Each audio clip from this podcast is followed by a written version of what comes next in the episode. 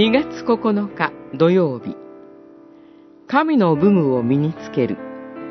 エペソの信徒への手紙ろくしょう。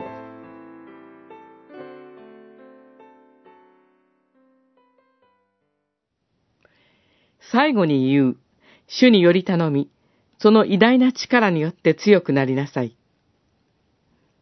悪魔の策略に対抗して立つことができるように、神の武具を身につけなさい。六章、十節、十一節。教会は一つのキリストの体であり、全体が補い合って一つの目標に向かって歩む信仰共同体です。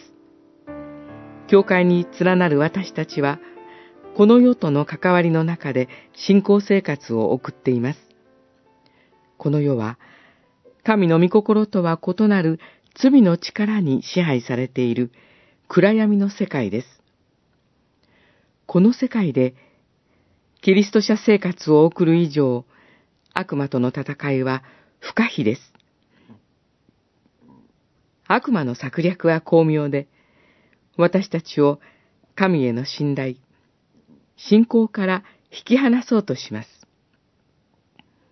この戦いは、血肉を相手にするものではなく、天にいる悪の諸霊を相手にする霊の戦いです。私たちは、戦いの備えとして主に信頼し、その力によって強められるだけでなく、神の武具を身につけなければなりません。パウロは六種類の武具を挙げます。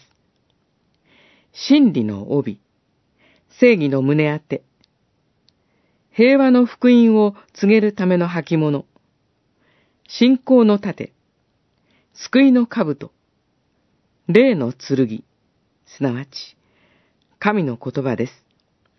霊の剣は誰かを殺したり傷つけたりするものではなく、人を罪から救い、慰めと平和を与えるものです。これらの武具を身につけて、神の霊によって助けられ、主が約束し、備えてくださっている御国を目指して、この世の旅路を共に歩みましょう。